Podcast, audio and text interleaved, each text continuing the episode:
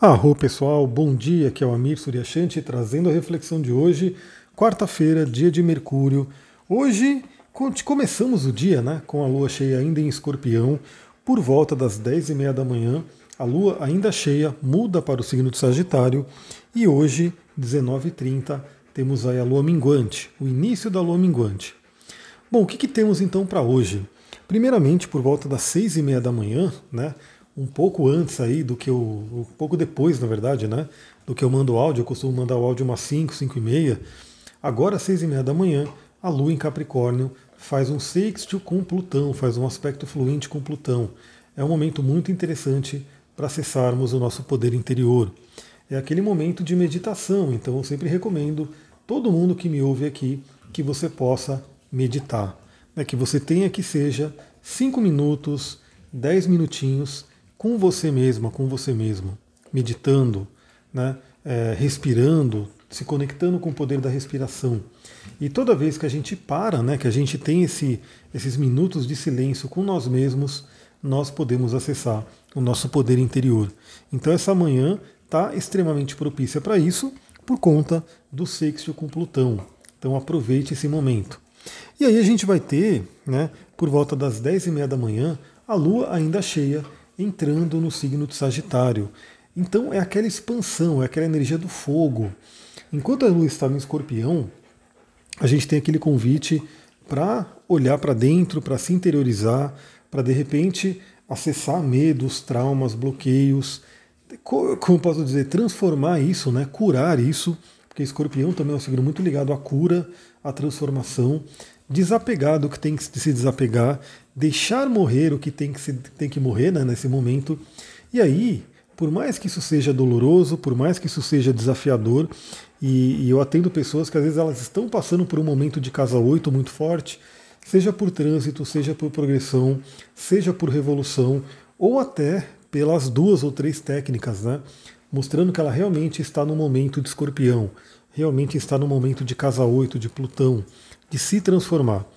E isso geralmente é doloroso, isso geralmente é incômodo, não é um processo tranquilo, né? Geralmente tende a trazer aí grandes desafios. A gente faz um paralelo aí, né, do que o São João da Cruz trouxe com uma noite escura da alma, quando você tem que atravessar ali o Vale das Sombras, tem que enfrentar uma série de coisas. E aí, em termos práticos, o que, que acontece? Né?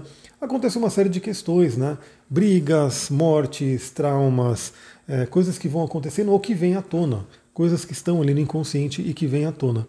Então, essa lua em escorpião ela é aquele convite para olharmos para dentro e até acessarmos possíveis traumas. Para quê? Para serem curados. E aí, quando entra em Sagitário, que já é um signo de fogo, Yang, para fora, já muda essa energia. E eu acho bem interessante a frase do Nietzsche que diz que aquilo que não te mata te deixa mais forte, porque ela tem tudo a ver com essa energia de escorpião e sagitário. Ou seja, a pessoa que passou, que ultrapassou pelos testes de escorpião, da casa 8, de Plutão, sai mais forte, sai mais sábia. E aí é onde entra Sagitário. Sagitário é um signo de sabedoria, um signo de filosofia, de conhecimentos superiores, e é um signo que fala sobre ir para fora, sobre ir buscar, sobre compartilhar também. Né? Ou seja, aquilo que a gente passou de dor, aquilo que a gente passou de complicação na vida, a gente pode né, compartilhar as lições com outras pessoas.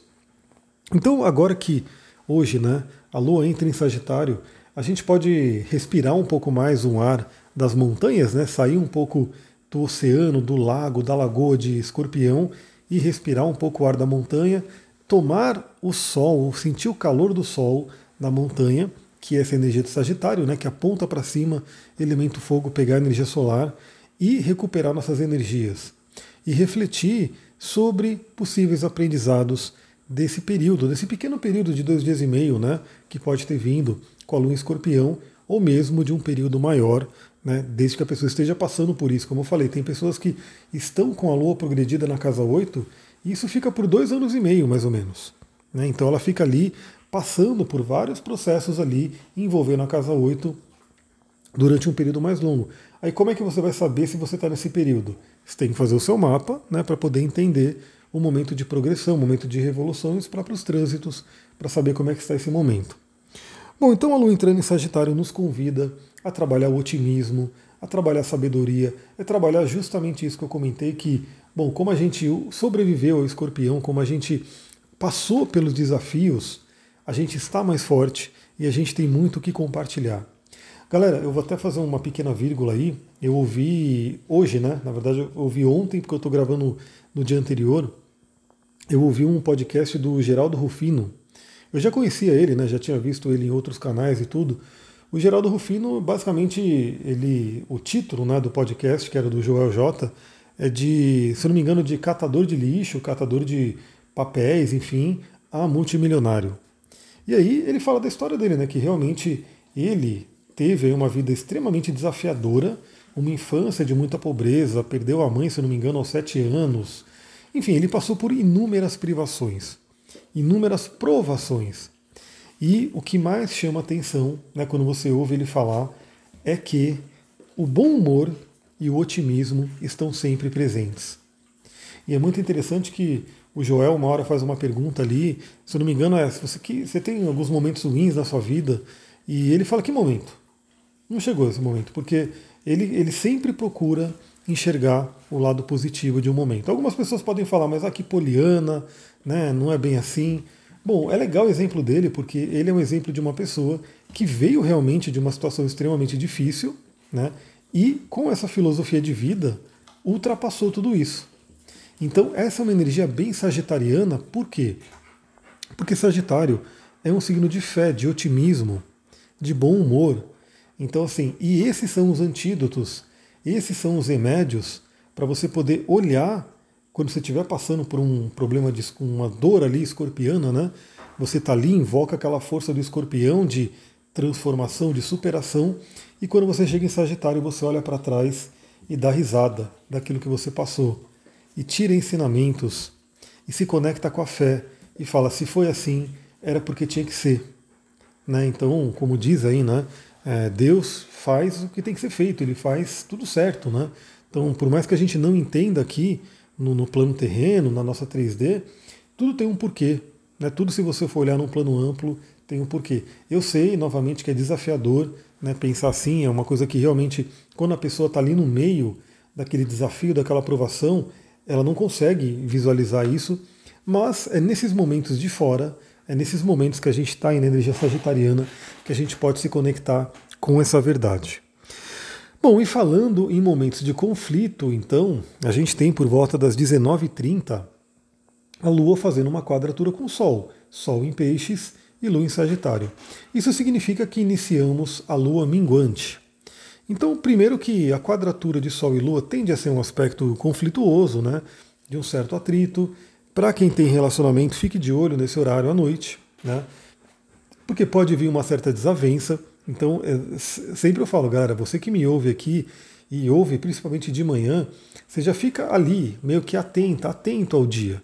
E essas coisas podem se surgir no dia. Um conflito que começa a aparecer. Aí, quando, como você ouviu aqui, você já está ali na preparação e falando: peraí, eu quero entrar nesse conflito ou eu estou preparada ou preparado para não viver esse conflito, para poder sair dele de uma forma muito mais tranquila de uma forma muito mais na luz, né? sem ter que gerar toda uma briga, alguma coisa assim. Então pode ter algum tipo de conflito, pode ter algum desconforto interior, inclusive, né, nessa noite de hoje, mas principalmente esse momento inaugura para a gente a lua minguante.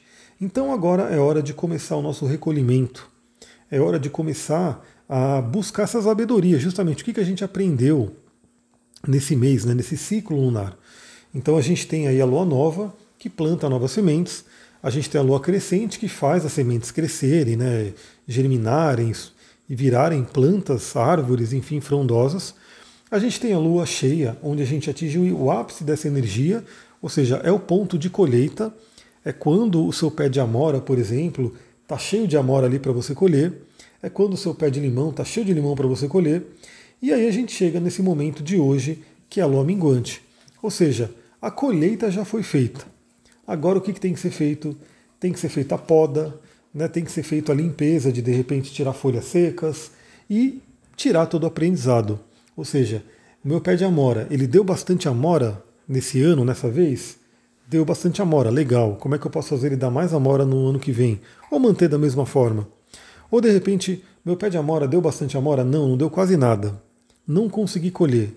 Se eu não conseguir colher, por que, que eu não consegui colher? O que, que eu posso aprender com esse momento? Então, com esse pequeno exemplo né, de um pé de amora, até porque eu tenho um pé de amora aqui que está dando amora, inclusive, é uma coisa muito interessante porque é para a nossa vida. Ou seja, o que, que a gente pode aprender nesses últimos dias? Começa agora a lua minguante em Sagitário. Então, momento de recolhimento, para mim, né, eu que tenho uma conexão muito forte com a lua, é, são os momentos que eu começo a dormir melhor. Né, então, assim, vem realmente aquela coisa mais tranquila, mais in, mais de descanso. E, novamente, é realmente a busca da sabedoria, a busca do aprendizado do que, que aconteceu nesse período e o que, que a gente pode tirar desses acontecimentos. Mas ainda é hoje temos um aspecto muito, muito interessante, que inclusive tem tudo a ver com isso que eu falei de superar desafios, superar obstáculos, se conectar com o poder da fé, se conectar com o poder de algo maior. Porque hoje a gente tem o Marte em Capricórnio fazendo um sextil com o Netuno em Peixes. Então essa é uma energia muito interessante porque Marte é o nosso guerreiro, é a força de ação, é aquilo que a gente faz realmente para conquistar nossos objetivos. Marte está em Capricórnio, ou seja, está exaltado, está forte, está realmente voltado, né, direcionado para buscar a nossa missão de vida, para buscar nossas realizações. E esse Marte hoje começa a fazer um aspecto fluente com Netuno, que também está forte, está na sua casa, no seu reino, no signo de Peixes. Ou seja, hoje é um bom dia para buscar ajuda espiritual. Todo dia é um bom dia para buscar ajuda espiritual. Eu já deixo claro isso daqui.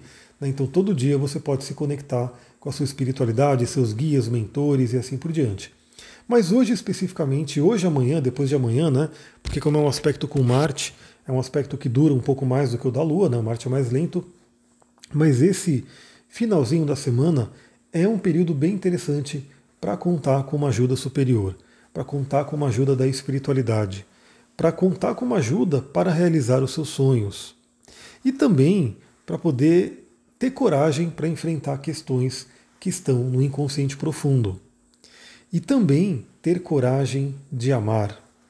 Pessoal, quantas e quantas pessoas não têm medo de amar? E por que eu estou falando isso? Porque nos meus atendimentos eu envio uma ficha de avaliação e uma das perguntas sobre os chakras, né? Porque eu faço uma pré-avaliação dos chakras quando a pessoa responde a ficha, é, uma das caixinhas que tem ali para marcar é medo de amar. E quantas e quantas pessoas não marcam essa caixinha que tem medo de amar, que tem um chakra cardíaco bloqueado? E, e quem diria então amar a humanidade como um todo, amar todos os seres, todos os seres, pessoal, todos os seres. Eu estou aqui olhando, tem duas aranhas gigantes na parede e por mais que elas sejam ali é, esquisitas e tal, bem diferente da gente, talvez até meio amedrontadoras, não, o inconsciente coletivo da humanidade tem até um certo medo de aranhas, escorpiões e animais peçonhentos. Por mais que seja isso, eu consigo amar essas aranhas e falar, são seres também criados ali pela criação, estão ali cumprindo o papel. Inclusive estão cumprindo o papel de comer os outros insetos que tem ali, tem um monte de mosquitinho, enfim, essas coisas que elas vão dando um fim, né? Elas vão vão contribuindo para que o ecossistema fique ali né, equilibrado, ou seja, sem as aranhas, o número de insetos que são as comidas das aranhas, eles aumentariam muito. Então hoje é um bom dia também, hoje, amanhã, depois de amanhã, para ter coragem para olhar para todos os seres, para olhar para o planeta Terra, para olhar para outros planetas, para olhar para todo o universo e falar: eu amo, eu tenho um amor incondicional. Pessoal, esse é uma, um exercício bem interessante. Novamente, a gente pode fazer esse exercício diariamente, direcionando o nosso amor. Pode começar por você mesma, por você mesmo, né? se acolhendo, se abraçando, mandando um amor incondicional para si mesma, para si mesmo, para sua criança interior, né? para os seus familiares. Isso é uma coisa bem fácil, né? na maioria das pessoas. Para algumas pessoas talvez não seja tão fácil. Mas enviar aquele amor incondicional para sua família, para pai, mãe, irmãos, né? tios, tias, avós, enfim, a família, o núcleo familiar. Aumentar isso, mandar o amor para amigos, para pessoas que você nem conhece, mas que você viu na rua, que você. Enfim, e expandindo esse ciclo de amor. Pessoal, isso é um exercício muito legal, porque você pode ter certeza, você vai se sentir muito bem depois disso. Eu acho que é praticamente impossível, não vou falar impossível porque né, cada pessoa pode ter uma determinada reação, mas dificilmente a pessoa que faz o exercício desse de mandar amor para outros seres sai dessa experiência se sentindo mal. Muito pelo contrário. Geralmente ela sai dessa experiência energizada, se sentindo muito bem. Aliás, não sou nem eu que estou falando isso, isso são experiências que são feitas inclusive pela neurociência, pela psicologia positiva, que comprovam né, como o cerne do ser humano, como o cerne da, da, do nosso coração, da nossa felicidade, está em compartilhar essa felicidade, em ajudar os outros, em realmente ter essa contribuição para com o mundo. Isso é o que traz a felicidade autêntica. Aliás, só para ir terminando o áudio, que eu estou vendo que já são 16 minutos, e eu achei que eu ia falar pouco hoje, porque eu acabei de fazer um atendimento de 2 horas e 35 minutos, mas estou né, aí com voz ainda para falar.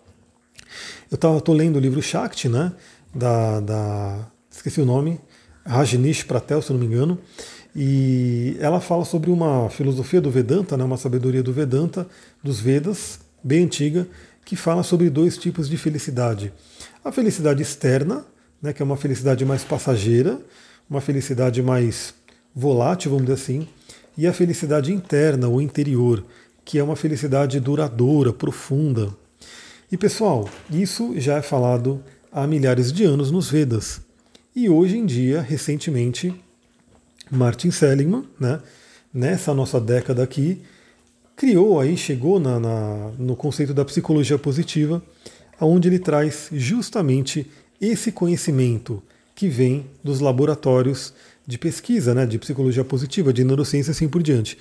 Esse conhecimento que diz que nós temos dois tipos de felicidade. Uma felicidade mais efêmera, que é aquela que vem de objetos, que vem de ah, comprei uma roupa nova, comprei um carro novo, né, recebi um elogio, fiz alguma coisa assim, coisas mais passageiras, e tem a felicidade que ele chamou de felicidade autêntica, que é aquela felicidade que vem e dura muito mais e tem uma, for uma força muito maior.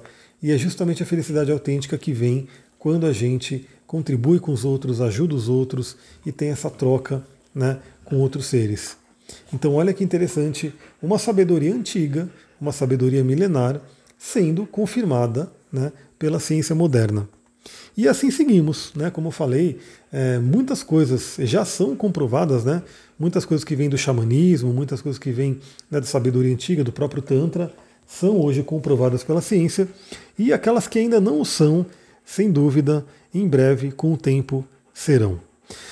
Pessoal, é isso. Vou ficando por aqui. Né? Eu acabei nem convidando muito, mas para quem não sabe, a turma da astrologia, a segunda turma de astrologia está aberta. Né? Já tem gente que se inscreveu essa semana, talvez hoje mesmo. Eu vou criar aí o, o grupo né, do, do curso para as pessoas que já entraram e forem entrando entrar nesse grupo. E se você não se cadastrou ainda, não se registrou, manda uma mensagem para mim. Na verdade, eu vou colocar, vou compartilhar a página aqui. Talvez eu dê uma mexidinha nela ainda, mas eu vou compartilhar a página aqui no Telegram. Então você que só me ouve no Spotify ou no YouTube, vem para o Telegram para você poder receber esse link. E aí você vai acessa a página do curso. Se você sentir que é para você, bora, né, vamos fazer esse estudo. E novamente, a minha ideia com o curso é fazer com que, primeiro, quando você ouvir esses áudios, você possa entender é, cada, cada letrinha que eu falo, todo o astrologuês que eu falo. Tudo bem que eu falo geralmente traduzindo aqui, mas eu sei que algumas pessoas podem ficar ainda um pouco confusas, mas fazendo o curso, só de eu falar Marte em sexto com Netuno, você já vai poder fazer suas conclusões. E também para você poder aprender a ler o seu mapa, para você poder aprender a ler o mapa de outras pessoas e utilizar a astrologia no seu dia a dia. Então essa é a ideia do curso, é isso que eu pretendo e é isso que eu vou fazer, dar o meu melhor, né? De, de, só de estruturar o curso, de dar as aulas e poder dar o apoio para vocês. Eu quero que realmente todo mundo que passe pelo curso e tenha realmente vontade, tenha dedicação para aprender, vai aprender. É isso aí, pessoal. Vou ficando por aqui. Uma ótima quarta-feira para vocês. Namastê, Harion.